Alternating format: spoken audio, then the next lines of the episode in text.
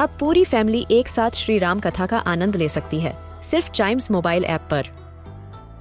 जानिए श्री राम के बचपन से लेकर दशानन वध तक का सफ़र। सरल रामायण, घर के सभी सदस्यों के लिए। आज ही डाउनलोड करें चाइम्स मोबाइल ऐप एप्पल या गूगल प्ले स्टोर से।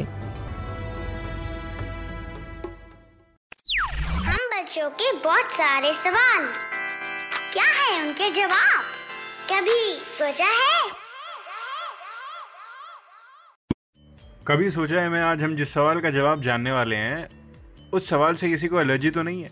वेल एलर्जी किसी को इस सवाल से नहीं होगी क्योंकि ये सवाल ही कुछ एलर्जी वाला है। यस yes, हमको एलर्जीज होती क्यों है? क्या ऐसी चीज़ होती है जो हमको एलर्जी कॉज करती है? मतलब आपने सुना होगा कि यार इसको इस चीज़ से एलर्जी उसको उस चीज़ से एलर्जी है लेकिन क्यों होती है ये एलर्जीज? इसको जानने के लिए हमारे इम्यून सिस्टम को आपको जानना पड़ेगा। यस एलर्जीज हमारे इम्यून सिस्टम के रिएक्ट करने की वजह से होती हैं। हमारा इम्यून सिस्टम जब किसी फॉरेन सब्सटेंस पे रिएक्ट करता है, तब हमको एलर्जी होनी चालू होती है। फॉरेन सब्सटेंस मीन्स जैसे बी वेनम हो गया, पोलन हो गया, या फिर कोई खाना हो गया जो हमारे बॉडी को सूट नहीं करता। और सूट नहीं करने का मतलब वो खाते ही हमारे जो इम्यून सिस्टम में लोग हैं, जो ऑलरेडी काम कर रहे हैं, हमारे वॉरियर्स, वो जब रिएक्ट करना चालू करते हैं, तब उससे हमें पता चलता है कि इस खाने से हमको एलर्जी है। और ज़रूरी नहीं है जिस खाने से हमको एलर्जी उस सबको।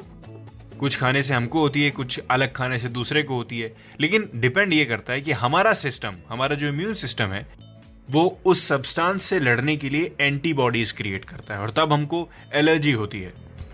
तो होता क्या जब हमको एलर्जी होती है, हमारा इम्यून सिस्टम एंटीबॉडीज क्रिएट करता है, राइट?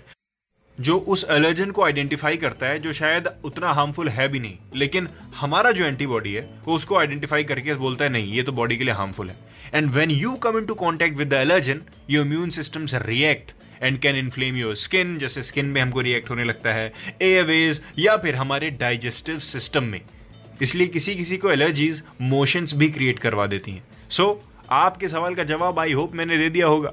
यस हमारे इम्यून सिस्टम की वजह से हमको एलर्जी किस चीज़ से है, किस चीज़ से नहीं है, ये डिपेंड करता है।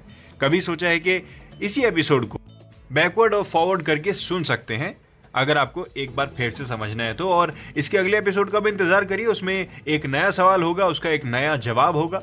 तब तक के लिए चाइम्स रेडियो के दूसरे पॉडकास्ट ऐसे ही सुनते रहिए और एंजॉय करते रहिए।